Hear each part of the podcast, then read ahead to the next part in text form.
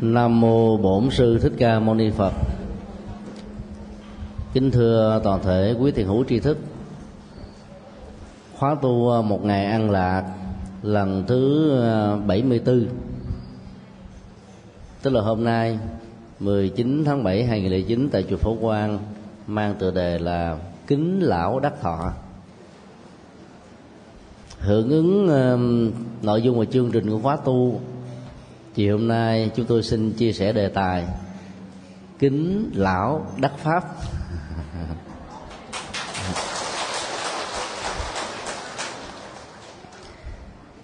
Lý do chúng tôi không dùng chữ thọ đó là bởi vì um, ta khó có thể tìm được cái mối liên hệ biện chứng giữa uh, hành động kính lão tức là tôn trọng những người lớn tuổi các thế hệ đi trước và kết quả phước báo của nó là tuổi thọ. Do đó um, việc tìm hiểu pháp thoại ngày hôm nay đó sẽ liên hệ đến um, ba tình huống cụ thể. Nhờ đó mà um, người biết tôn trọng những bậc trưởng thượng đi trước đó, có thể đúc kết cho mình những bài học rất có giá trị về kinh nghiệm về đạo đức và về tâm linh. Thuật ngữ kính lão đắc thọ là của người um, trung quốc. Cụ thể là đạo nho. Có lẽ suy nghĩ đơn giản là người già có được tuổi thọ cho nên ai kính người già người đó cũng được tuổi thọ giống như nhau. Rất nhiều người trên cuộc đời này tôn kính cha mẹ ông bà và thân bằng quyến thuộc cũng như là những người làng xóm nhưng cũng chết yểu như thường thôi đâu được tuổi thọ đâu. do tai nạn lao động do tai nạn giao thông do các chứng bệnh do chết hoạn tử để có được tuổi thọ theo tinh thần Phật dạy trong kinh đó ngoài uh, quy luật sống làm việc ăn uống nghỉ ngơi. Phù hợp với um, sức khỏe. Thì đương sự cần phải là người làm chủ được các giác quan. Trên cơ sở đó làm chủ được dòng cảm xúc. Ai sống ở trong um, sự thất điên bát đảo của cảm xúc khi trầm khi thăng khi lên, khi xuống, khi vui, khi buồn. Dễ dàng bị ờ, tai biến mạch máu não. Và nhiều chứng bệnh về tim mạch, cho nên rất khó có thể duy trì được tuổi thọ. Do đó, kính những người đi trước bằng tất cả tấm lòng của những người đi sau đó. Trước nhất ờ, ta là người thể hiện được nét đẹp văn hóa trong giao tiếp, kính trên, nhường dưới thứ hai, ta học hỏi được những điều hay. Do vì sự tôn trọng, khiêm nhường của ta, làm mũi lòng những người có kinh nghiệm đi trước, cho nên sẵn sàng chia sẻ hết tất cả những bí kíp võ công về một lĩnh vực nào đó mà người lớn tuổi trong tình huống này là một sở trường. Đặc biệt là trong võ lâm trung hoa đó, tìm được một cái người tâm đầu ý hợp trao truyền hết tất cả những bí kíp đó, không phải là chuyện dễ. Cho nên có rất nhiều người giỏi đó sau khi chết đó, mang theo hết không truyền lại cho ai. Nghĩ rằng là không ai xứng đáng để tiếp nhận được tất cả những gì mà họ đã đầu tư vài chục năm. Trước nhất ta cần là tìm hiểu khái niệm lão. Trong à, ngữ cảnh của câu nói vừa nêu đó là người già chỉ chung cho những người à, tuổi bằng chú dì thím mợ cha cậu ông bà chúng ta. Và do vậy đó xem những người đó như là người thân ruột thịt của mình. Tại điểm này thì um, tư tưởng phật giáo dạy rất rõ rằng là hãy quán tình thân. Xem tất cả những người tuổi từ 18 cho đến hơn nữa so với uh, tuổi của mình. Như là cha mẹ và do đó phải à, có mối à, tương quan là tôn kính họ. Những người lớn hơn mình từ à, 13 tuổi trở xuống được xem như là anh chị trong nhà. Bằng thì xem như là bạn bè. Nhỏ hơn á, như là em út. Nhỏ hơn nữa như là con cháu. Nhờ phương pháp quán tình thân ta ứng xử với mọi người như là chính mình. Và do vậy đó để lại rất nhiều ấn tượng đắc nhân tâm ở trong à, tương quan xã hội. Kính lão như thế thì chắc chắn rằng là nó là một cái à, nét đẹp về văn hóa mà ta cần à, phải thể hiện. Ý nghĩa thứ hai của lão đó tức là người già dặn về đời sống đạo đức.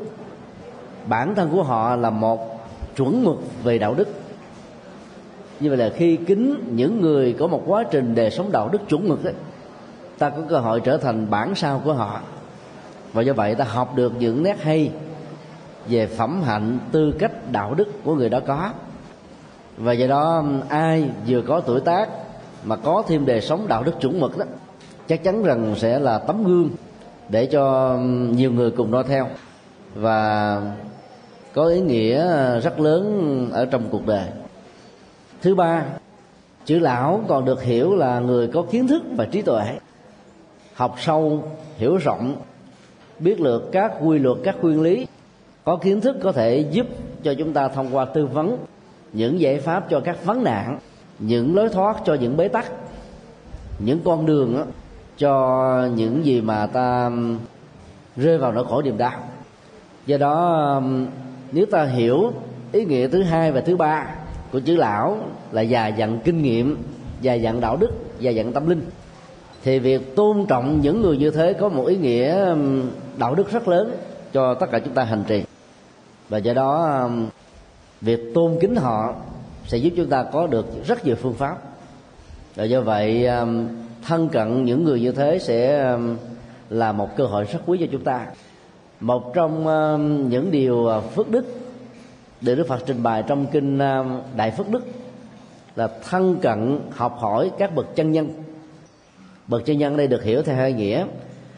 Chuẩn mực về đạo đức và chuẩn mực về trí tuệ. Để tất cả mọi lời khuyên, giải thích, phân tích về các vấn đề đó, luôn luôn là những bước tiến cho một giải pháp có giá trị về mọi phương diện, bao gồm ta và người. Bây giờ à, trên cơ sở đó đó, chúng ta hãy à, tuần tự tham khảo ba câu chuyện câu chuyện thứ nhất đó, được trích ở trong hán sở tranh hùng để thấy rõ là cái việc mà tôn kính khiêm nhường thế hệ đi trước nó sẽ giúp cho đương sự có được một cơ hội trở thành là bản sao tích cực và giúp cho họ thành công trong ờ, cuộc đời. Câu chuyện thứ hai đó là việc tôn kính đã giúp cho người cầu học đó có được những giá trị về kiến thức và đạo đức. Và câu chuyện thứ ba đó là nhờ biết ờ, nhẫn nại kiên trì mà một người tu học Phật đó có được chánh pháp. Cho nên đó là lý do mà chúng tôi đổi cái tựa thành là kính lão đắc pháp. Tức là được chánh pháp hay là được con đường chân chính hay là được kinh nghiệm quý báu chứ không dùng là chữ thọ. Bởi vì tuổi thọ đó có cũng được không có cũng không sao. Có rất nhiều người sống ờ, năm sáu chục tuổi. Nhưng mà suốt quá trình sống đó, đóng góp rất nhiều thứ. Và khi họ đi đó biết bao nhiêu người đã để lại những giọt nước mắt tiếc nuối. Ngược lại cũng có rất nhiều người sống trong cuộc đời đôi lúc không làm được cái việc gì có ý nghĩa hết. Và ở tuổi già mặc dù đó là một à, phước báo nhưng lại không có được sức khỏe mà phải um, giới hạn thân thể của mình trên một chiếc giường hay là một chiếc xe lăn thì cái phước báo đó đôi lúc nó cũng để lại cho đương sự rất nhiều các mặc cảm rằng là tại sao tôi bị bất hạnh với quá nhiều các bệnh tật như thế này. Trong hán sở tranh hùng nó có một nhân vật tên là trương lương. Khi còn hàng vi ở tuổi thanh xuân đó, thì ông có tinh thần cầu học. Nghe đến danh ờ, của hoàng thạch công là một nhà lỗi lạc về à, binh pháp. Nhưng rất khó tính trương lương đã đến cầu học, gặp gỡ à, hoàng thạch công ở một cái cầu. Hoàng thạch công giả vờ ngồi chéo chân lên đó, rất là chiếc dép, và yêu cầu trương lương đến nhặt dép của mình, và dùng tay đó lấy chiếc dép xỏ vào chân của Hoàng thạch công lúc đầu à, trương lương có cái vẻ không hài lòng. Ông lão này phách quá, lối quá. Nhưng mà vì muốn cầu học, cho nên lặng lẽ làm theo yêu cầu. Hòa thạch công à, ngắm nhìn từ gương mặt. Thần thái dáng đi, cử chỉ, điệu bộ, giọng nói. Và trong tâm đó, nổi lên một cái ý niệm hài lòng. Thằng nhóc này coi bộ được lắm sau đó phán cho một câu lạnh lùng. Nếu muốn cầu học, ngày mai đến đây vào 8 giờ sáng cho ta. Trương lương um, rất là muốn học liền, nhưng không còn sự lựa chọn nào khác. Quay trở về, ngày hôm sau đến gặp. Đúng 8 giờ sáng thì trương lương đã có mặt ở ngay cái cầu và tưởng rằng mình đến trước. Dụi mắt nhìn à, ở phía bên kia cầu thì thấy à, ông lão hoàng thạch công đã có mặt rồi có ông đến vào lúc 7 giờ rưỡi. Trương lương lại nói ờ, thư cụ, cháu mới đến á hoàng thái công nói, nhà mi đi cầu học mà lười như thế, không xứng đáng được học ngày hôm nay. Mai hãy đến gặp ta tại đây. Trương lương quay về, lòng thất thiểu và cảm thấy rằng là không biết học được cái gì hay không mà cảm thấy bị đầy đọ quá mức sáng hôm sau ờ, trương lương rút kinh nghiệm, có mặt ở cầu vào lúc 7 giờ, tức là sớm hơn giờ hẹn đến một tiếng. Thì tới nơi là nhìn trước mặt là thấy ông già đang ngồi rồi. Ông già nói, nhà ngươi cũng chưa có thiện chí của một người cầu học thật sự. Mai, tới đây gặp ta. Trương lương quay về muốn khóc. Trời, ông này, ông hành hạ mình quá mức à. Nhưng nghĩ lại rằng là nhân vật mà mình gặp là một bậc đại tài về binh pháp. Cho nên ta không nên đánh mất cơ hội của mình. Chờ ông lão ra đi đó chư lương đã ngồi tại đó suốt cả đêm và không ngủ để sáng mơ được gặp ông lão. Từ khi ông lão đến vào lúc ờ, năm giờ rưỡi sáng thì thấy trương lương đang đứng khoanh tay chờ trước cầu ông lão gật đầu. Nhà mi ờ, thật là người có tinh thần cầu học. Và ngày hôm đó đó ông đã truyền hết tất cả những bí kíp của binh pháp và nhận trương lương làm người học trò.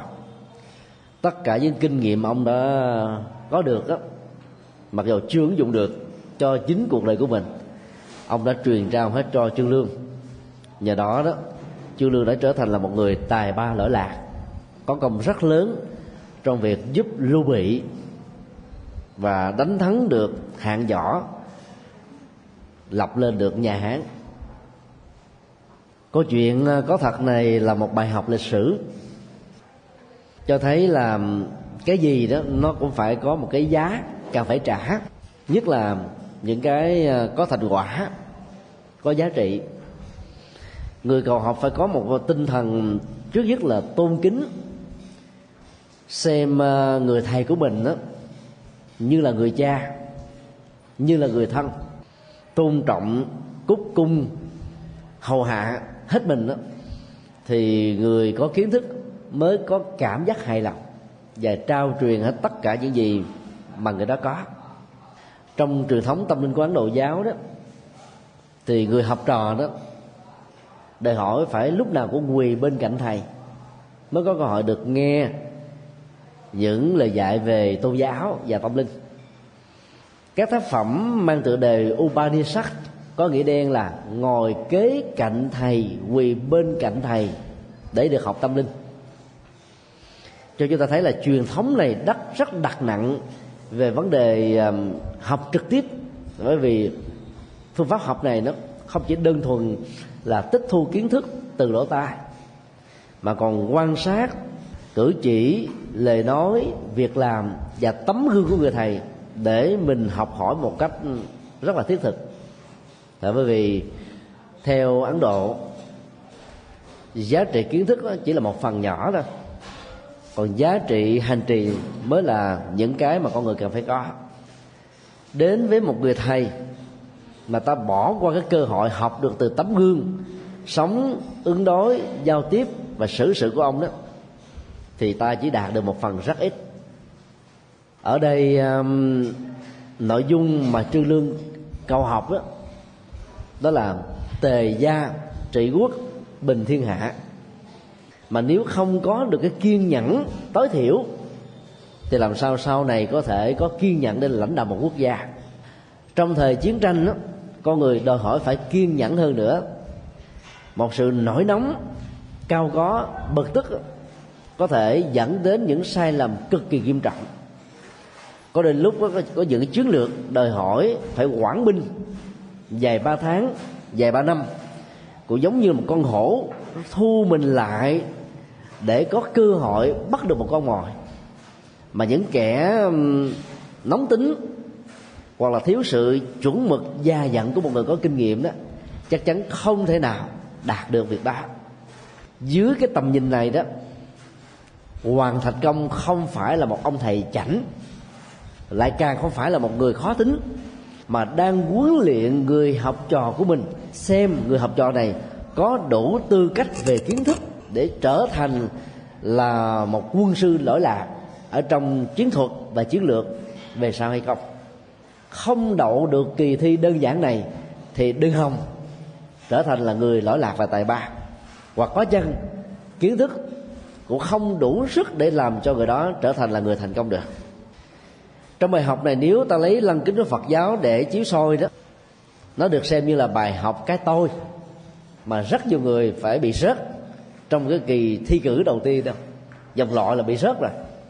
Nếu một người nào đó nghĩ rằng tôi là rương cột của gia đình, của xã hội, của quốc gia, là tài sản báo, là báo vật, thì có lẽ là cái tôi đó sẽ làm cho người này bị thất bại. Không học được gì hết á chưa đi tới đâu, chưa đổ ờ, ông nghè mà đã răng đe người khác rồi. Thể hiện theo thế nọ thì những người như thế, khi mà được thành công đó, thì cái chảnh đó làm cho thiên hạ chịu không nổi. Rất là khó chê, cũng rất là khó chịu. Do đó, ông thầy phải ra bài thi, triệt hạ cái tôi của trương lương. Cố tình làm rớt chiếc dép. Cái tư thế ông ngồi là chéo cái cẳng nhịp đùi rung tay hoặc là đầu lắc qua lắc lại, tỏ vẻ tự hào tự đắc. Mà nếu người học trò khởi lên những cái tâm niệm là tự ái một cái, là đánh mất cơ hội vĩnh viễn, không học được những điều hay. Dĩ nhiên có rất nhiều người thăm biết rằng là không kính ông thầy là một điều dở. Nhưng cái bài học của ông thầy khó quá làm cho người này không có phục. Vẫn nuôi một cái chí nguyện là học xong hết rồi đó là ra mặt khinh thường lại cái người mà mình đã học. Cho nên giả vờ như là cái người hài lòng, cúc cung, đảnh lễ là cung kính để có thể có cơ hội học được hết những thứ mà họ cần phải học. Cái phong cách mà giả dạng đó cũng không thể nào qua mặt được những ông thầy có kinh nghiệm. Là bởi vì ông thầy đâu có cống cao thật, mà đang ra một bài tập thật khó để chúng ta cần phải giải quyết vấn đề. Cho nên thiếu thái độ kính lão trong trường hợp này thì ta không thể nào đắc pháp về kiến thức và kinh nghiệm. Bài học thứ hai mà ta có thể rút ra được từ câu chuyện, đó là lòng kiên nhẫn. Có nhiều người à, cứ nghĩ đơn giản rằng là mọi thành công đó, nó giống như là cái khải móng tay, búng lên một cái là có mặt hay là ăn một tô cơm là có thể no liền. Hoặc là một, mặc một chiếc áo vào là có thể ấm được vào trời đông khoác vào chiếc áo mưa là có thể không bị ướt áo. Nếu thành công được đông đo tính điểm như thế thì quá đơn giản các bạn có những cái thành công trả bằng cái giá nỗ lực hai chục năm, ba chục năm, bốn chục năm. Nhưng khi thiên hạ biết đến cái tướng chừng là rất đơn giản và không có cái gì. Ba lần bị từ chối. Lần thứ tư phải đứng suốt đêm ở tại cái cầu để được truyền bí kíp thực ra nếu ta so với cái công lao mà hoàng thành công đã học hỏi và cái kinh nghiệm cũng như là những phát minh của mình ở trong ờ, uh, binh pháp á, để truyền trao chỉ qua bốn ngày kiên nhẫn như thế thì tính điều kiện ở đây cũng quá là ít ỏi. Bởi vì rất nhiều uh, phương pháp học ngày nay nó đòi hỏi ta phải trả tiền. Muốn trở thành học sinh giỏi sinh viên giỏi thì người học đó phải tìm những cái trường giỏi nhất. Mà trường giỏi đó, đồng nghĩa là tiền học phí rất cao. Nó gấp năm lần cho đến là vài chục lần so với những cái trường bình thường. Thứ hai đó, trường giỏi đó, có chương trình thi cử gắt gao gấp nhiều lần so với những cái trường bình thường. Tức là để có được cái cơ hội đào luyện chính mình, giống như là lửa thứ vàng vậy. Vào những trường nổi tiếng thế giới như là Oxford của Anh hay là Harvard, của Mỹ, thì các sinh viên sẽ được học ờ, chương trình tín chỉ, làm hai bài nghiên cứu tại nhà. Tối thiểu là từ 4 cho đến là 10 trang A4 rồi làm một bài thi rất là nghiêm túc tại lớp cho một môn học. Và nó đòi hỏi đến cái phương pháp luận, văn bản học, các khác phát minh những đóng góp mới, những giả thuyết mới, những suy luận mới. Ngôn ngữ phân tích là không được là đạo văn của bất cứ ai. Và phải làm được như thế thì mới có thể đậu được cái kỳ thi cho một môn học. Theo đó, những cái chương trình học niên chế đó, thì một năm chỉ thi có hai lần, có nơi một năm chỉ thi có một lần. Viết một bài thuộc lòng tại lớp thôi. Thì ta thấy là cái cái cấp độ học ở những trường nổi tiếng và những trường bình dân nó trên lệch nhau như là trời và giật nhưng tốt nghiệp ra trường đó có giá trị thật sự. Cho nên ở nước ngoài, đặc biệt những nước tiên tiến đó người ta không hỏi rằng là anh chị có dân bằng gì. Mà câu hỏi thông thường là dân bằng của anh chị có từ trường nào? Bởi vì có những cái trường nghe tên đó cái uy tín về giá trị đã được đảm bảo rồi. Chứ phải hệ có tiến sĩ là có chỗ dùng đâu. Những cái trường đào luyện nghiêm khắc đó, thì chắc chắn rằng là sinh viên tốt nghiệp ra trường sẽ có kiến thức, lão luyện lắm và trở thành những nhà giáo sư giỏi những uh, nhà nghiên cứu giỏi và có thể trở thành là các bác sĩ tài ba lỗi lạc và thiên tài. Nói chung trương lương đã may mắn gặp được ờ, một bậc thầy như là hoàng thạch công. Cho nên um, thời gian được huấn luyện của ông đó thật sự là xứng đáng để trở thành là những người giỏi nhất và phò lưu bị đánh thắng được hạng võ lập lên được nhà hán văn danh một thời. Cho nên là cái ờ, việc kính lão để có được những bài học, kinh nghiệm mà bên ngoài ta thường nói là phải ờ, đổi lấy bằng xương máu, bài học xương máu. Do đó khi ờ, đi đâu, làm một việc gì, đầu tư cho một công trình gì, ta cũng phải đòi hỏi có được một cái cái tâm bền bỉ, kiên nhẫn, chấp nhận những cái gian truân thử thách và những điều kiện đặt ra cho chúng ta. Và phải đậu những bài thi như thế này thì ta mới thể trở thành là nhân tài hoặc là thiên tài ở trong tương lai. Câu chuyện thứ hai là một câu chuyện có thật ở tại Ấn Độ. Năm à, 95 đến 97 chúng tôi à, theo học à, thạc sĩ triết học tại đại học Delhi. Một trong các vị thầy dạy triết của chúng tôi là một giáo sư mù, tên ông là V.B. Verma. Năm mà chúng tôi học và chọn um, cái môn um, triết học về tôn giáo triết học về đạo đức từ ông đó. Là bởi vì thấy ông là một người giáo sư rất tận tụy có tinh thần truyền trao hết tất cả những kiến thức cho học trò. Năm đó ông đã 65 tuổi rồi. Theo Ấn Độ lúc bây giờ thì 60 tuổi là được về hưu. Giáo sư Verma vẫn tiếp tục đăng ký dạy dưới hình thức là hợp đồng chương trình là cao học à, chuyên ngành là năm thứ hai đó. Thì thường nó chỉ có vài sinh viên thôi lớp chúng tôi học là 100 ờ, sinh viên đầu vào. Nhưng qua năm thứ hai á, rớt hết ờ, 75 sinh viên còn lại 25 nó có nhiều nhóm chuyên ngành. Cái chuyên ngành mà chúng tôi chọn á, chỉ có ba sinh viên thôi. Như vậy là mỗi ngày học á, là giáo sư truyền trao cho ba sinh viên. Vì do đó chúng ta có cơ hội là à, đối thoại với thầy hơn là học một cách thầy giảng cái gì là mình ghi chép cái đó phương pháp học và đối thoại nó có ý nghĩa rất lớn. Đó là cái người học trò phải à, tự đặt cho mình là một cái cơ hội lớn. Đó là nghiên cứu những bài mà ông thầy sẽ truyền rao vào ngày hôm sau. Và người học trò được quyền trình bày quan điểm của mình về à, là nội dung được học. Để ông thầy có thể đánh giá rằng là phương pháp tiếp cận đó đúng hay là sai, hay hay là dở, tích cực hay là tiêu cực để thúc đẩy giúp cho chúng ta có thể trở thành một nhà nghiên cứu độc lập. Thì ngoài những cái giờ học trực tiếp từ ông đó, thì giờ nghỉ giải lao đó, ông có kể một câu chuyện mà đến giờ chúng tôi vẫn còn nhớ. Đó là câu chuyện um, nhà minh triết và truyền trao kiến thức về sự đóng góp cho một à, cậu học trò nhỏ. Cậu học trò nhỏ có tinh thần cậu học rất nhiều, nhưng lại đưa ra một cái điều kiện là chỉ học những gì thuộc về kinh nghiệm. Và nội dung của nó phải là minh triết, chứ không học về lý thuyết, không học từ sách vở. Nhà minh triết này đã chấp nhận huấn luyện cậu ta. Và bài học đầu tiên mà nhà minh triết dạy đó là cây chuối. Thay vì là lý thuyết hóa cây chuối từ góc độ triết học, thì nhà minh triết hỏi cậu học trò này ở làng xã của con đó con đã từng thấy cây chuối chưa? Cậu trò trả lời, chẳng những đã thấy mà nhà con con là người đã trồng lên nó nữa. Nhà minh chiếc nói giỏi lắm. Con cho thầy biết là cây chuối khi có, gọi là quầy chuối đó, thì à, nó như thế nào? Còn trò rờ đầu. Mặc dù mình chọc nó nhưng đôi lúc không để ý. Nhớ được cái gì thì nói cái đó thôi. Là thưa thầy con xin trình bày.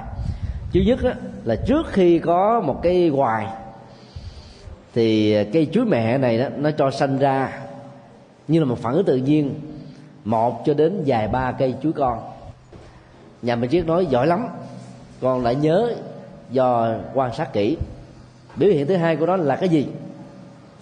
Thì trong cái ờ, bắp chuối đó, nó bắt đầu lúa ra những cái nải chuối nhỏ.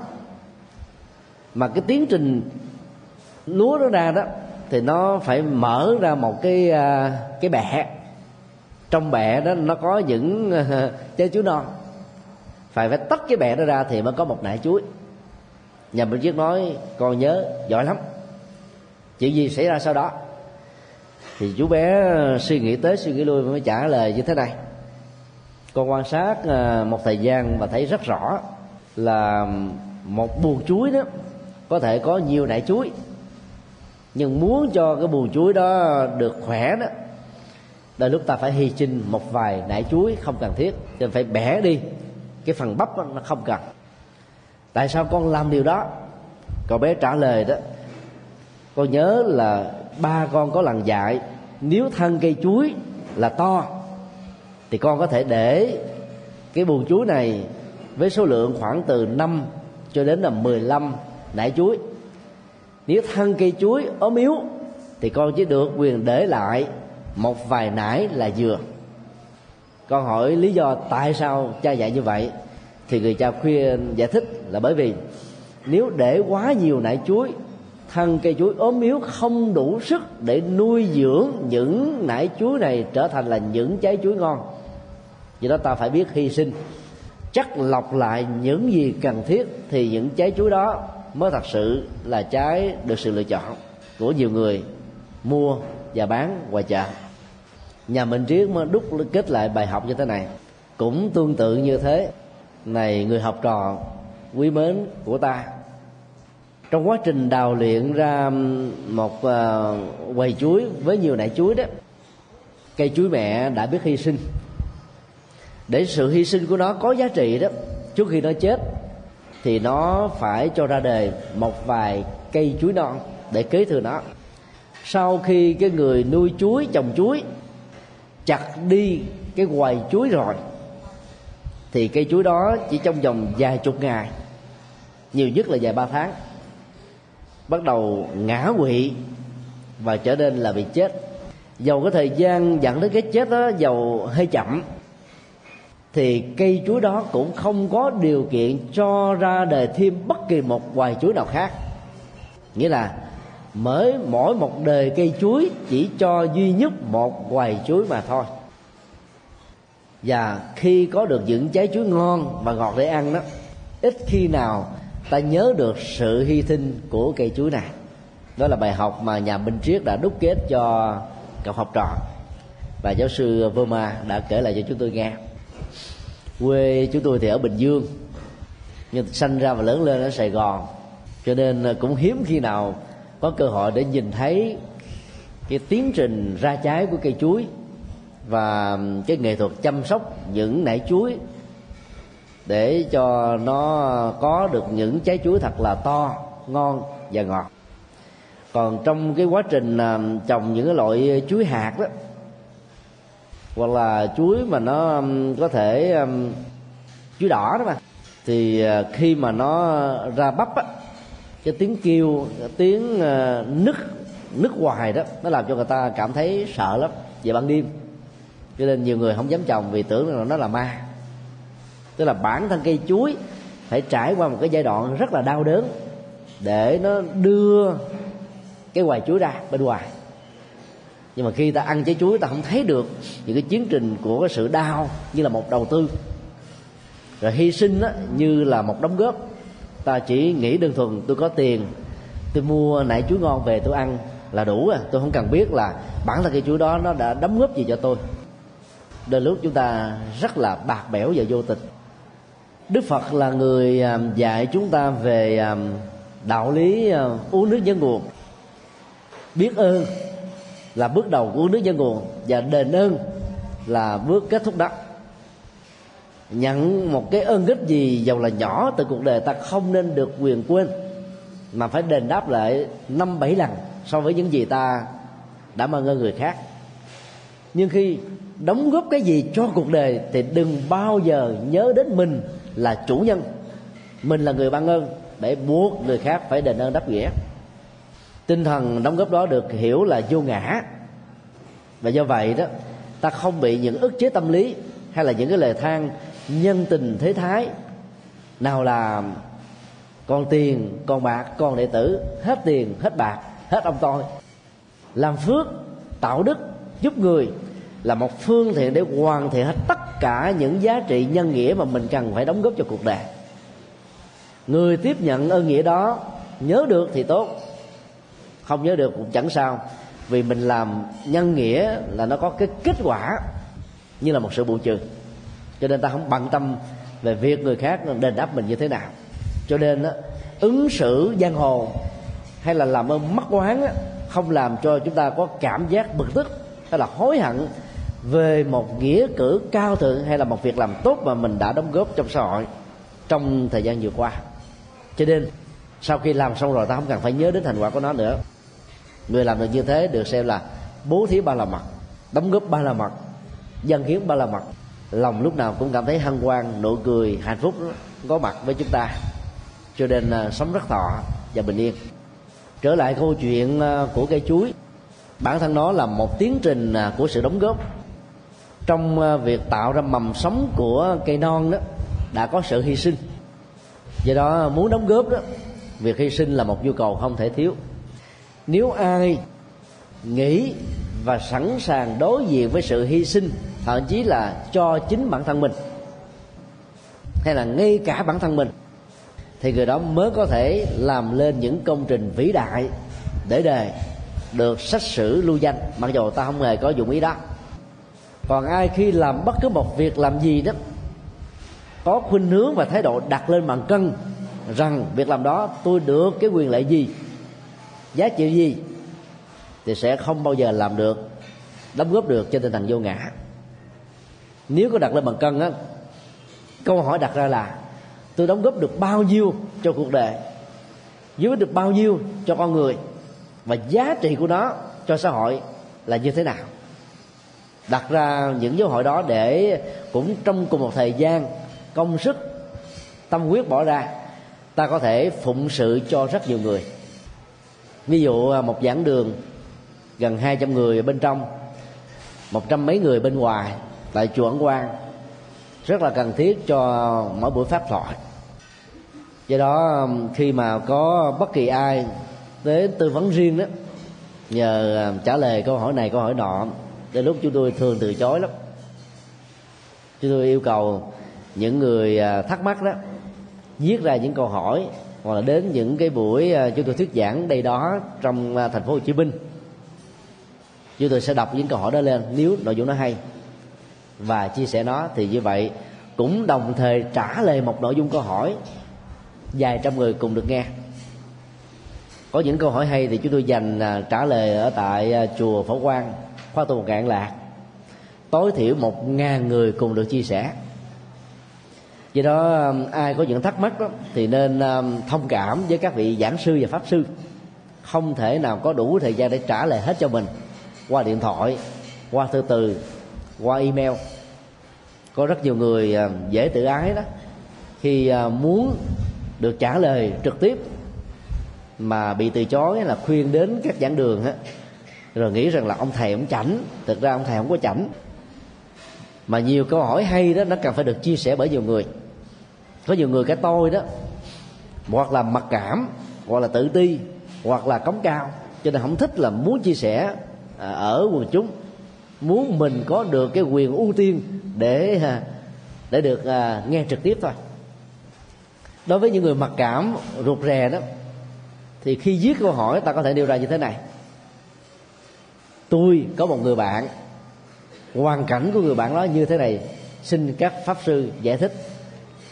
Tôi là đại từ chỉ thị, có biết là ai đâu. Ở trong giảng đường một ngàn người, tôi đó là tôi nào? Ông a, bà b, anh a, chị c, không ai biết hết á. Có người bạn bạn tôi như thế này thì lại càng không ai biết nữa. Cho nên là cái hoàn cảnh riêng của mình trở thành như một tình huống chung và những người nghe chia sẻ pháp thoại đó, có thể áp dụng cho tình huống của mình cũng được.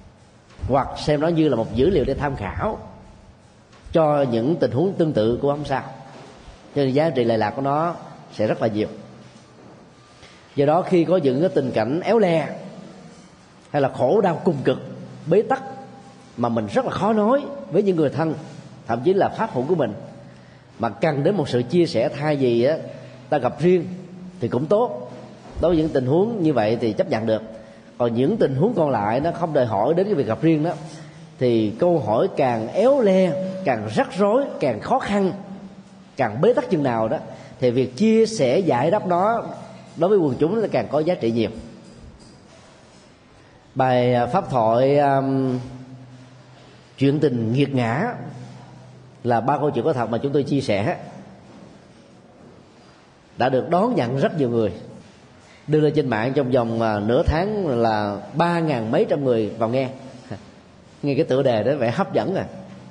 Nó kích thích cái óc tò mò. Thầy tu mà nói chuyện tình. Mà chuyện tình không phải là chuyện tình hấp dẫn mà chuyện tình nghiệt ngã.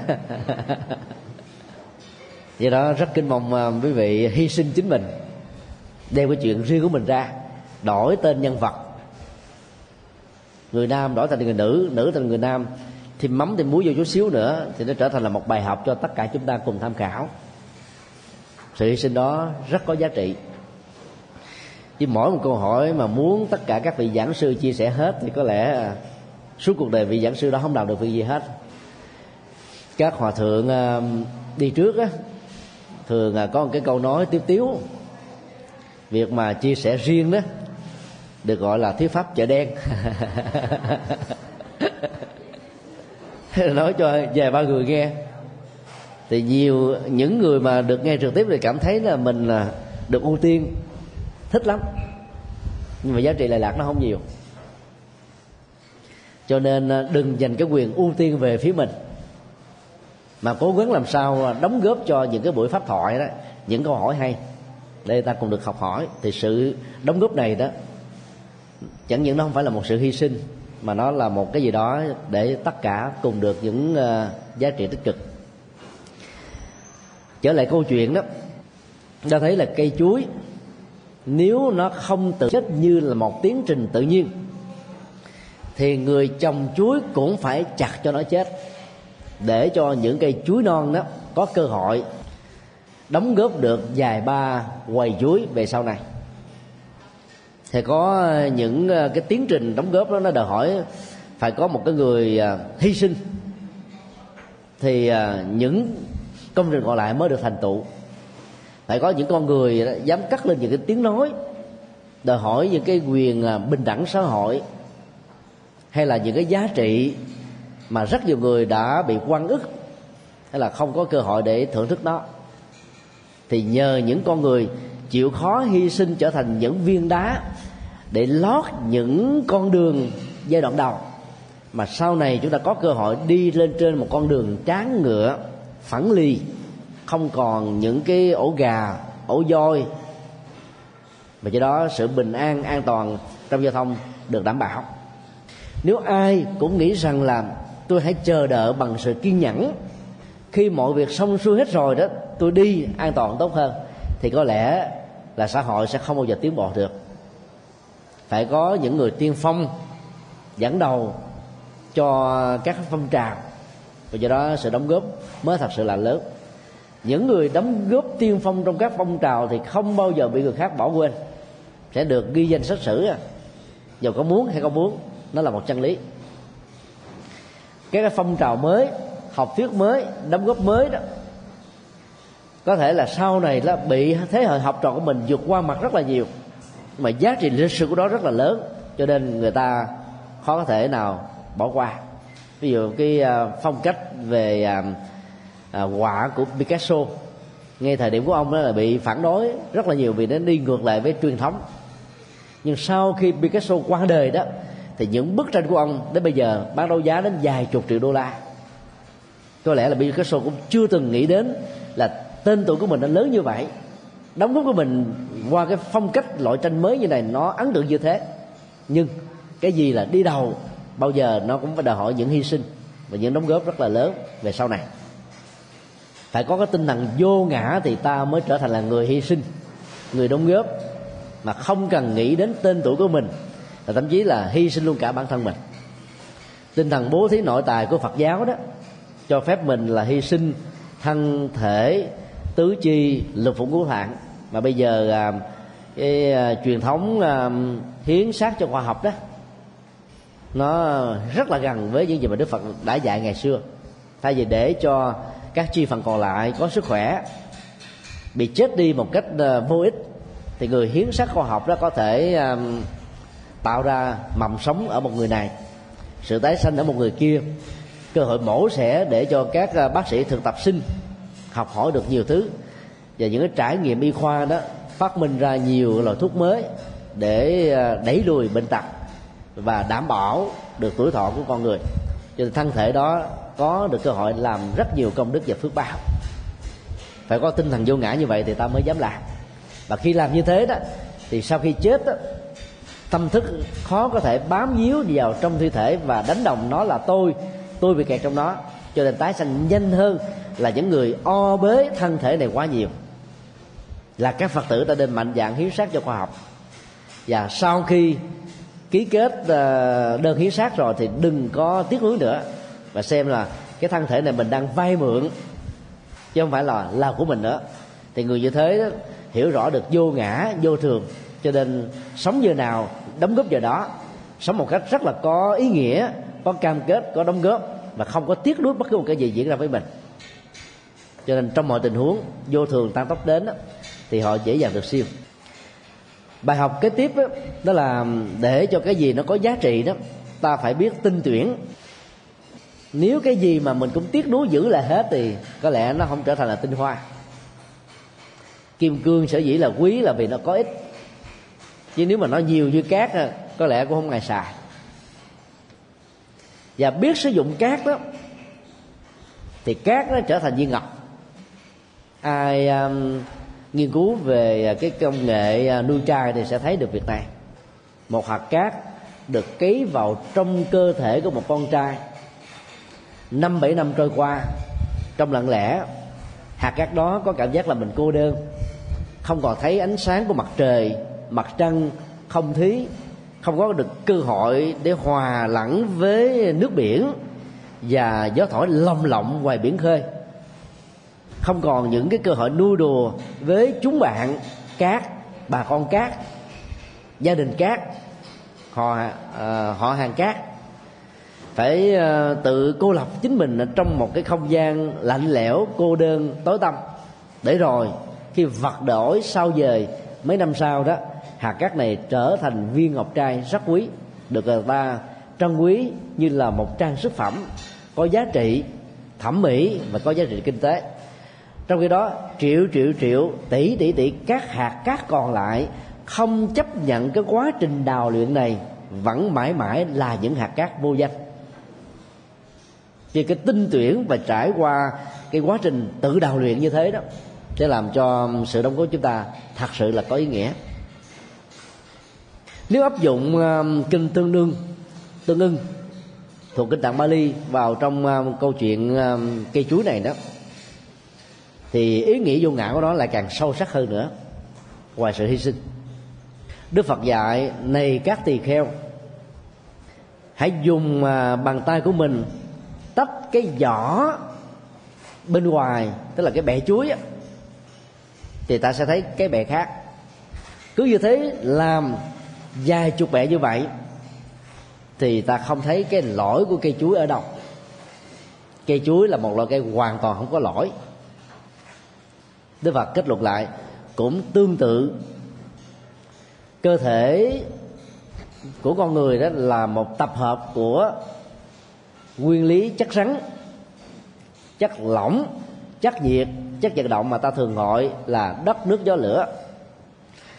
Phanh phui, tri nguyên, phân tích. Đất không phải là tôi, nước không phải là tôi. Lửa, tức là nhiệt, thân nhiệt phải là tôi và sự vận hành của khí trong cơ thể không phải là tôi nhưng tập hợp bốn thứ này lại thì có được một thân thể vật lý. Cho nên thân thể vật lý được hiểu là vai trò chức năng. Đức phật nói như là một chiếc xe. Khi hiểu chiếc xe thân thể này đóng vai trò chức năng, thì đừng có dạ gì mà đánh đồng nó là mình. Mà phần lớn chúng ta có thói quen này, như là một bản năng. Cho nên mỗi khi trở trời đổi gió, bệnh tật, đau ốm ta đau, ta buồn, ta sầu, ta khổ. Luôn luôn có mặt. Xong mặt vay mượn đó, có trách nhiệm với lòng cam kết thì khi nó có bệnh, chăm sóc nó đàng hoàng. Đi bác sĩ, tập luyện, thể dục thể thao, ăn uống, ngủ nghỉ, làm việc thích hợp. Và là như vậy, ta biết đền đáp cái công ơn mà nó đã giúp cho ta. Nhưng không vì cái việc mà nó vẫy tay chào vĩnh viễn hay là một cái thương tật nào đó, mà ta trở tên là thất điên bắt đảo ba chìm bảy nổi tám lên đên đó là cái người tu hiểu được vô ngã và xử lý được cái tình huống thân thể này một cách an toàn. Đức phật ờ, sánh ví dòng cảm xúc, tâm tư, ý niệm quá và nhận thức phân biệt của con người, nó là những cái bẹ chuối còn lại. Và nếu ta so sánh từng cái bẹ chuối đó với cái gọi là tôi, thì không thể nào là tương thích được. Một bẹ chuối không làm nên một cây chuối phải nhiều bể chuối, gộp lại mới thành ra một cây chuối.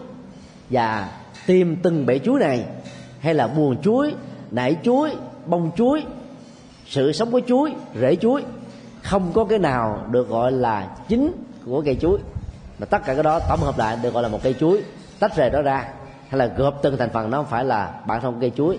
Cái gọi là tôi là một tổ hợp tâm vật lý thân và tâm thức của con người nó chỉ đóng vai trò chức năng mà thôi. Đức phật kết luận, này các tỳ kheo, do vậy khi mọi biến cố diễn ra trong cuộc đời với mình, thì hãy hiểu rằng thân này không phải là tôi tôi không bị kẹt vào thân này. Cảm xúc này, ý niệm quá này, tâm tư này, nhận thức phân vật này không phải là tôi tôi không bị kẹt vào đó. Và do đó, tất cả những nỗi đau bám trên thân được rơi rụng. Tất cả những nỗi khổ bám trên tâm cũng được rơi rụng đây là nghệ thuật xử lý cảm xúc cho những cái tình huống chướng tai, gây mắt, nỗi khổ, niềm đau, chướng duyên. Và nghịch cảnh có mặt với mình quá nhiều. Và do vậy, hành giả là phật tử, hiểu rõ được tinh thần vô ngã qua việc quán cây chuối sẽ có được những bài học rất là thích đáng và giá trị vô cùng. Giáo sư Verma là một người theo Ấn Độ giáo nhưng vì là dạy về à, triết học tôn giáo và đạo đức học, cho nên ông nghiên cứu về Phật học khá nhiều. Mặc dầu à, ông à, không có dẫn chứng về cái việc phân tích cây chuối như là Đức Phật đã phân tích ở trong kinh Tương ưng. Cái câu chuyện ngụ ngôn mà ông đưa ra đó là một minh triết. Cái gì nó cũng phải đòi hỏi đến sự đầu tư và đôi lúc cả sự hy sinh thì mới để lại đề những giá trị khó quên. Do đó muốn trở thành là một người có ý nghĩa thì ta phải là những người như là cây chuối vậy và khi đóng góp, ta phải thấy rất rõ cây chuối này không phải là tôi tôi phải là cây chuối. Hay là từng cái bẹ từng cái bắp, từng trái chuối, từng nải chuối không phải là cây chuối. Và cây chuối không bị lệ thuộc vào những thứ này. Ta chỉ là một chức năng, cũng giống như bao nhiêu người khác, cũng là một chức năng ở trong một xã hội, gồm có nhiều thành phần, nhiều người và ta nên quán vô ngã bằng một câu nói dân gian. Không có mợ, chợ dẫn đọc nếu mình hiểu mình là mợ, việc rời khỏi cái vai trò đó để cho những người khác giỏi hơn, lên tiếp nối giống như cây chuối, mẹ phải chấp nhận cái chết để cho các cây chuối con đóng góp cho xã hội. Thì ta không có lý do gì để rơi vào cái chủ nghĩa công thần. Xem cái đóng góp mình là quá lớn. Kể công đến độ mà người ta nghe người ta phải sợ luôn hoặc là làm cho ta có cái mặc cảm rằng họ là di tâm gửi, là cái người vô tích sự, cái người phải bị lệ thuộc, bám vào người này người kia. Thì đóng góp của người ta làm sao cho người khác không có cái mặc cảm này và có được cái tự tin rất lớn để vươn lên. Giống như là những cây chuối con không có mặc cảm rằng là nó sống do cái chết của mẹ nó và nó thấy rất rõ là nó sẽ bắt đầu một bài học như chính mẹ nó là sẵn sàng chấp nhận cái chết để cho cháu của nó, con của nó có mặt ở trong tương lai. Sự dấn thân vô ngã như vậy đó, nó sẽ làm cho chúng ta học được rất nhiều điều. Cho nên à, những người học trò mà muốn có được những cái à, minh triết và những kiến thức sâu sắc đó, thì phải biết tôn kính các bậc thầy. Để chúng ta mới có cơ hội học được những bài học rất là giản đơn nhưng mà có ý nghĩa. Câu chuyện cuối cùng chúng tôi tạm gọi là vị pháp trong thân. Câu chuyện diễn ra giữa hai vị tổ sư. Thứ nhất là tổ bồ đề đạt ma, thứ hai là tổ thần quan sau này khi đắc pháp thì được gọi là quệ khả, tức là có khả năng về trí tuệ. Thần quan là một người à, có tinh thần cầu học. Nghe nói tổ bồ đề đạt ma đang sống ở tại à, chùa thiếu lâm, núi tung sơn. Tức là vượt qua dài dạng dặm biết bao nhiêu là gian truân thử thách mà trong túi không có một đồng xu. Đối lã người, với một điều mong mỏi duy nhất là đến được học đạo từ người thầy của mình. Thì tới nơi đó thì tổ bồ đề đạt ma vẫn đang còn trong giai đoạn 9 năm diễn bích tức là 9 năm quay mặt vào trong tường, để quán căn cơ của người Trung Hoa, tìm người thích hợp để truyền trao bí kíp tâm linh về thiền là một ờ, vị tổ sư chiến đắc. Bồ đề đạt ma đã biết rất rõ thằng quan đang quỳ ở trước ờ, cổng chùa và chờ được gặp thầy. Tổ bồ đề đạt ma đã không đối quầy đến. Giả vờ như là trơ trơ, không biết mọi chuyện đang diễn ra như thế nào. Cái thái độ lạnh lùng, như thể như là tàn nhẫn với người học trò đang câu đạo để làm cho ngài thần quan cần nêu quyết tâm cao độ hơn.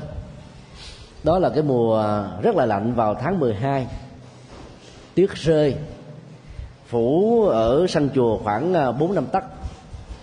Thần quan vẫn không à, sơn lòng nản chí. Và từ đó ta có thể suy luận rằng là thần quan là một người có sức khỏe đặc biệt. Chỉ mà quỳ mà đứng ở dưới tuyết rơi như vậy à, nếu là người à, kém sức đó có lẽ là có thể bị chết cống á. Nội lực với cái quyết tâm cao độ sẽ làm cho kháng thể được tăng cường. Và ý chí sắt đá đó đã làm cho cái cơn lạnh đó không khống chế và làm cho tâm của hành giả bị trùng đi một bước nào thằng quan là một người có ý chí sắt thép như thế. Cho nên đã làm cho tổ bồ đề đạt ma phải chạnh lòng. Và tiếp người học trò từ phương xa đến câu nói à, đầu tiên mà tổ hỏi ngài thần quan là, từ phương xa đến đây, hẳn ông có mục đích xin cho ta biết là ông cầu cái gì? Thần quan cung kính trả lời, bạch tổ sư con chỉ cầu một điều duy nhất là phật đạo. Tổ sư à, mỉm cười như à, giả vờ là xem thường cái câu nói của thằng quan. Bằng cách thức ờ, lý giải thách đố. Phật đạo là cao siêu vô lượng. Phải có một tâm lượng lớn. Phải trải qua nhiều kiếp số tinh tấn. Phải làm những việc khó làm. Đức nhỏ, ý chí chẳng bao nhiêu thì làm sao mà cầu được phật đạo? Xem ra ông không phải là hạng người như thế. Thằng quan ờ, nghe nói xong rút gươm ra chặt đứt một cánh tay. Máu chảy đổ mà trên sắc mặt vẫn bình tĩnh như không có một chuyện gì đã xảy ra. Điềm nhiên thoải mái thử thảnh thơi. Tổ mới trả lời ông quả thực là pháp khí có thể đóng góp cho phật giáo về sau này. Tinh thần à, học đạo vị pháp trong thân như vậy là khá lắm. Người có thể trở thành là người rương ngộ cho Phật pháp về sau. Cái chữ pháp khí um, ở trong đạo á, nó được hiểu theo nghĩa đen là gì? Chuông, mỏ, khánh, đồng. Những cái dụng cụ để sử dụng các nghi lễ, tụng niệm bái sám trong các chùa. Nhưng mà nghĩa bóng của đó đó tức là nhân vật tâm linh. Người có thể đóng góp rất nhiều cho con đường hoàn truyền Phật pháp, gánh vác sự nghiệp của Phật tổ trong quá khứ nó giống như là các cái dụng cụ ờ, tâm linh vậy đó. Thằng quan ờ, quỳ xuống bạch tổ rằng còn rất mong nghe được pháp ấn của phật. Bồ đề đạt ma trả lời, pháp ấn không thể truyền trao từ người khác. Thằng quan tiếp tục hỏi, xin thầy hãy dạy cho con phép được an tâm. Tổ bồ đề đạt ma nói nếu ông có thể đem tâm ra chỉ chỗ nào nó chưa được an thì ta sẽ dạy cho con pháp an tâm. Thằng quan uh, ờ, suy nghĩ một hồi và nói rằng là bạch tổ sư con không thể tìm ra được nó. Tìm hoài mà chẳng thấy. Bồ đề đạt ma trả lời ta đã an tâm cho nhà ngươi rồi. Sau cái cuộc đối thoại thiền đó thần quan đã chính thức được tổ truyền y bác trở thành là vị tổ thứ hai và đổi lại pháp danh là huệ khả tức là người có khả năng trí tuệ. Câu chuyện này là một bài học à, rất là sâu sắc. Thứ nhất đó, nói về cái tinh thần cầu đạo. So với à, trương lương gặp à, một vị thầy khó tính như là hoàng thạch công đó thì thần quan á có một ý chí sắt đá gấp trăm lần có một cái bản lĩnh chịu đựng và sẵn sàng à, bỏ luôn cả thân mạng này. Nếu tổ không truyền bí kiếp tâm linh thì chắc chắn là không chịu về.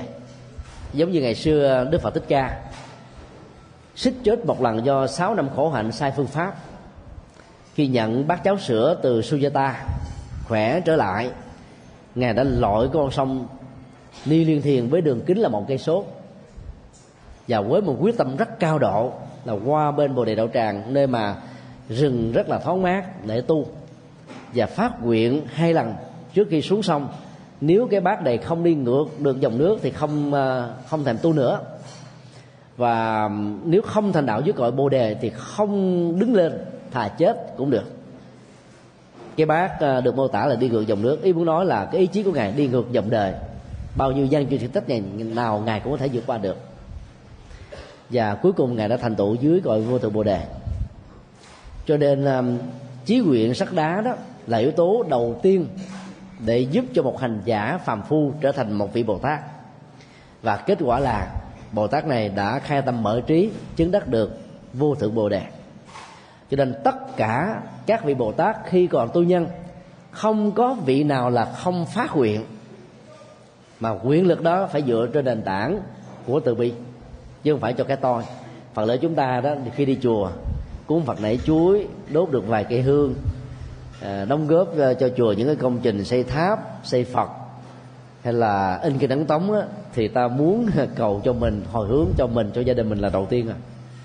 Cái thói quen đó dĩ nhiên nó, nó có cái yếu tố nhân bản là mong mỏi cho người thân người thân của mình được bình an vô sự nhưng lại dướng vào cái tôi và cái tôi sở hữu mà vốn là hai đối tượng mà đức phật khuyên ta phải vượt qua. Cho nên khi quý vị làm các phật sự đó thì không cần phải ghi tên cầu an, không cần phải ghi tên cầu siêu. Chỉ cần hướng tâm về là nhân quả tự nó sắp xếp lấy à.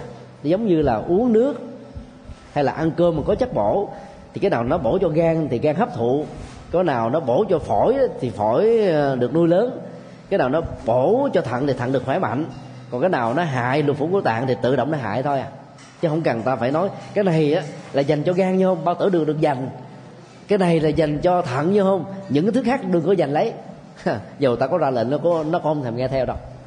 Cho nên khi làm công đức phước báo đó thì ta không cần thèm ghi cái tờ cầu an cầu siêu. Chỉ cần hướng tâm về là đạt được rồi. Mấy chục năm uh, trở lại đây của thế kỷ 20 đó thì cái phong trào cầu an cầu siêu mới có nhiều. Còn trước đây nó không có trong khi đó, Đức Phật dạy chúng ta là phát nguyện. Phát nguyện trở thành là Bồ Tát. Tỳ kheo pháp tạng đã phát nguyện 48 lời nguyện. Độ sinh mà nguyện nào cũng trên nền tảng của lòng từ bi.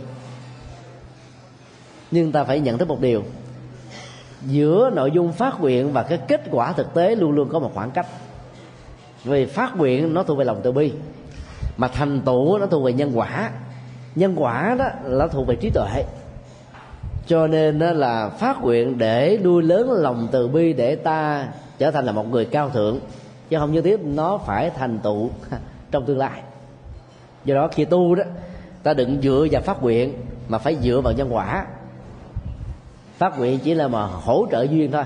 Giống như là nhớt á hoặc à, à, dầu để làm cho nó trơn. Các dụng cụ à, ráp thành chiếc xe chạy cho nó được tốt rồi còn nhân quả phải chính là tổng thể một chiếc xe, chứ không phải là một bộ phận nhỏ nào. Muốn đi tới đích thì ta phải để cho chiếc xe này nó được an toàn. Và phải có đủ những cái hỗ trợ duyên, thì phát nguyện chỉ là một trong những hỗ trợ duyên mà thôi. Do đó chúng tôi xin à, kính lưu ý quý vị, đặc biệt là các hành giả tịnh độ tông đó. Thì khi hành trì đó, ta nên dựa vào kinh a di đà, vì cái tinh thần tự lực trong bản kinh này rất cao phước báo nhiều, tức là phải tu dạng hành công đức. Căn lành nhiều, tức là phải nỗ lực chuyển hóa tham sân si. Nhân duyên tốt nhiều, tức là phải tạo môi trường tốt bằng cái là đến những không gian tâm linh, tạo những cái góc tâm linh nhỏ ở nhà, dành những thời gian thích hợp trong mỗi ngày, mỗi tuần. Ngoài những cái thành công về kinh tế hay là vật chất, ta phải biết chăm sóc hạnh phúc cho bản thân. Rồi phải biết quán tưởng gió thổi mây bay suối chảy thông reo chim hót liếu lo đều là các phương tiện pháp âm. Bao gồm những cái lời phê bình chỉ trích người khác cũng là pháp âm vi diệu, để ta không có bị phiền não, không bị thắt điên không chán nản, không bỏ cuộc nước chừng. Và yếu tố thứ năm rất quan trọng là nhất tâm bất loạn.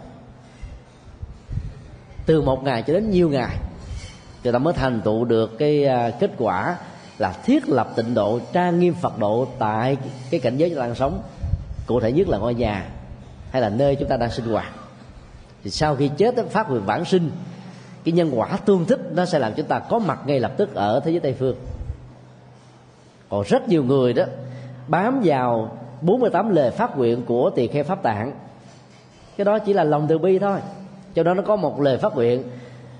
Hành giả nào chỉ cần niệm nhất tâm, danh hiệu của ta 10 lần thôi mà không vãng sanh tây phương nữa thì ta không thành phật. Đức phật ta thành thành đạo vô thượng bồ đề. Biết bao nhiêu tỷ kiếp về trước rồi, mà lời phát nguyện này bây giờ vẫn còn nguyên. Vô số nhiều người tiếp tục niệm, mà đâu có được giảng sinh đâu. Bởi vì năm điều kiện mà nêu ra trong kinh A Di Đà đâu có hội đủ, làm sao được giảng sinh? Cho nên ta học kinh A Di Đà là lúc tỳ kheo pháp tạng đã trở thành Phật A Di Đà rồi. Nó đảm bảo hơn là lúc mà ngài đang còn là tu nhân Bồ Tát. Nên phát nguyện chỉ là một hỗ trợ. Do đó à, quyết tâm lớn sẽ giúp cho chúng ta thành công, giống như là tổ thần quan mình à, mà yêu cầu à, gọi là chờ đợi thầy trụ trì, một vài phút là nổi bồ đề gai lên à nhất là những người phật tử mà đóng góp cho chiều nhiều đó, cho chùa thật là nhiều. Công trình phật sự nào cũng có mặt. Lúc nào mình cũng muốn là mình được ưu tiên tới đó là thầy trụ trì phải tiếp cho mình, phải là trịnh trọng như là một đại thí chủ, mà tiếp lơ tơ mơ lần sau không đi chùa nữa, đi chùa khác. Như vậy là ta không có cái tâm à, vô thượng bồ đề. Người đóng góp phật sự nhiều chừng nào đó phải có tâm vô ngã chừng đó. Phải dành cái thời gian cho những người mới phát tâm. Bởi vì ta đã hiểu đạo, tự hành đạo được, tự chứng đắc được, mà không cần phải có ông thầy nâng niu mình, chăm sóc mình như là cái thời gian đầu nữa. Thì lúc đó ta mới là cái người đàn anh, đàn chị, xứng đáng để cho đàn em mình học hỏi theo. Chứ mà mình càng tu lâu mà muốn ông thầy phải dành cho mình nhiều thời gian, thì ông thầy đó sẽ không còn thời gian để chăm sóc cho các phật tử bế, để hướng dẫn họ vào trong à, quỹ đạo của đời sống tâm linh. Đó là bài học thứ nhất. Lời đối thoại của hai vị tổ sư rất là sâu sắc đến đây chỉ để cầu đạo. Nó khác hoàn toàn với chúng ta là đến để cầu phước. Cầu phước đó, nó thuộc về hữu lậu. Có người đó thì à, làm công đức phước báo hồi hướng liền và mong có cái quả trổ liền. Cái này nó giống như là sự bù trừ. Nhân gieo bao nhiêu quả trổ bấy nhiêu là hết. Họ rất là mừng. Đó là cái nhìn thiển cận. Còn người hiểu chiều sâu của nhân quả thì không bận tâm. Cái việc nó trổ quả liền gieo rất nhiều nhân lành, giúp rất nhiều nhiều người, làm rất nhiều công đức mà quả vẫn chưa chỗ chẳng những không có thối thất về nhân quả, cũng không có nản chí thất lòng và phải mừng thầm rằng các hạt giống mà tôi đầu tư nó giống như là một tài khoản công đức à. để chậm, rút tiền chậm chừng nào á, thì cái tiền lãi công đức nó sẽ gia tăng chừng đó. Cho nên niềm tin về nhân quả ngày càng cao. Bởi vì ta làm nhân quả đâu phải cho cái việc bản thân mình được hạnh phúc đây đâu đúng không ạ? Mà ta làm nhân quả là để có được cái cơ hội hiểu được đạo học được đạo đóng góp cho đạo đóng góp cho đề. Đó là tinh thần cao thượng. Và ai phát xuất à, thái độ và động cơ làm như thế đó thì phước của cái quả nó sẽ tỷ lệ thuận với cái tâm rộng lượng của một vị bồ tát. Gia đình quả nó sẽ trổ lớn hơn trong tương lai. Cho nên do đó đừng có mong tính thời gian thật là sớm. Và đừng có hồi hướng cái à, quả của nó vào những cái việc là còn con chẳng hạn như là sức khỏe. Có nhiều người tụng à, một trăm biến à, đại bi và ngủ bồ chú mong cho mình được bình an vô sự. Đơn giản và nó thấp quá. Tụng một trăm biến để tâm mình nó được lắng yên nó được bình an. Thì giàu giàu hay nghèo ta cũng được hạnh phúc. Cái này nó là cái quả phước lớn hơn nhiều so với được cái bình an về sức khỏe. Do đó đừng biến kinh trở thành là một cái công cụ cho chúng ta có sức khỏe. Là giàu sang phú quý, mà xem kinh đó là một cái phương pháp để giúp cho mình được chánh niệm, rũ bỏ những cái căng thẳng, minh tâm, kiến tính, mở trí để ta trở thành là một người an vui, hạnh phúc lâu dài. Cái giá trị lệ lạc duy phương diện thứ hai vừa điêu đó, nó lớn hơn rất nhiều lần so với những cái cái phước nhỏ mà ta hướng tâm về câu nói của tổ bồ đề đạt ma rất sâu sắc. Tâm mắng của phật không thể nào được từ một người khác truyền trao. Tức là phải tự mình tu mà chứng đắc thôi. Thành quả giác ngộ không phải là một sự ban tặng hay là một ân sủng của ai, như là các tôn giáo khác đã từ hứa hảo hứa hảo cho các tín đồ của mình, giống như những chiếc bánh vẽ. Chỉ cần đặt niềm tin, khoáng niềm tin vào chúa là mọi việc. An lòng còn trong phật giáo đó, ta không thể nào à, đánh đồng cái kiến thức về phật pháp, kiến thức về chân tâm, kiến thức về chứng đắc từ việc trình bày hay là thuyết giảng của một vị tổ sư hay là một vị cao tăng hay là một vị pháp sư, một giảng sư có kinh nghiệm. Cái đó chỉ là cái sự mô tả ta ví dụ như à, ta mô tả về mặt trăng, thông qua một bức tranh, thì đây chỉ là bóng dáng của mặt trăng hoặc là ta nhìn cái à, hình ảnh của mặt trăng được tương phản, lung linh lên trên mặt nước. Thì đây là hình ảnh mặt trăng thứ hai chứ không phải là mặt trăng nguyên thủy của nó ở trong không gian. Như vậy là các mô tả về chân lý, về phật tính, về giác ngộ, về đạo lý, thông qua ngôn ngữ, thông qua chữ viết, thông qua các biểu đạt của thân, cũng chỉ là bản sao của chân lý thôi, chứ không phải là chân lý trong tự thân của nó và do đó, các hành giả không tự đánh lừa mình rằng là kiến thức học mà mình đạt được từ sách vở, từ kinh nghiệm, từ học hỏi, từ giao lưu với bạn bè là giá trị tâm linh. Do đó ta phải có một tiến trình tự tu để đạt được cái đó. Mà tự tu là gì? Chuyển quá lòng tham, lòng sân, lòng si, xem các pháp môn là một công cụ, là một phương tiện để chúng ta đạt được cái này. Cho nên, các hành giả tu theo tịnh độ tông đừng giới hạn kinh điển trong bản kinh a di đà ta phải học nhiều kinh khác. Pháp môn trì niệm vẫn là câu danh hiệu phật. Để có được chánh niệm tỉnh thức từng bước thảnh thơi trong cuộc đời. Nhưng ta phải mở rộng tầm nhìn bằng cách là học nhiều bản kinh khác. Thì tâm của mình sẽ rộng lượng hơn thoáng hơn đỡ cố chấp hơn. Và do đó những phiền não nghiệp chướng khác đó ta có thể sử dụng các bản kinh đó hỗ trợ để mà giải quyết nó. Khi đến à, với tổ bồ đề đạt ma thì à, thằng quan đang bị à, cái ức chế tâm lý là câu đạo bên ngoài. Càng nỗ lực cầu đạo bên ngoài nhiều chừng nào đó thì à, cái tâm bấn loạn nó diễn ra chừng đó. Mặc dầu đến với đạo trong tình huống của một người rất kiên quyết, chặt đứt cái tay, quỳ dưới tuyết rơi mấy ngày. Trên thực tế đó, tâm à, chúng ta nó nó có thể có những cái tình huống bị à, những cơn sóng thần, những cái cơn bão táp của thân trầm vinh nhục thành công sắc bại lên vào xuống chó, danh lợi tình tiền, gia tài sự nghiệp.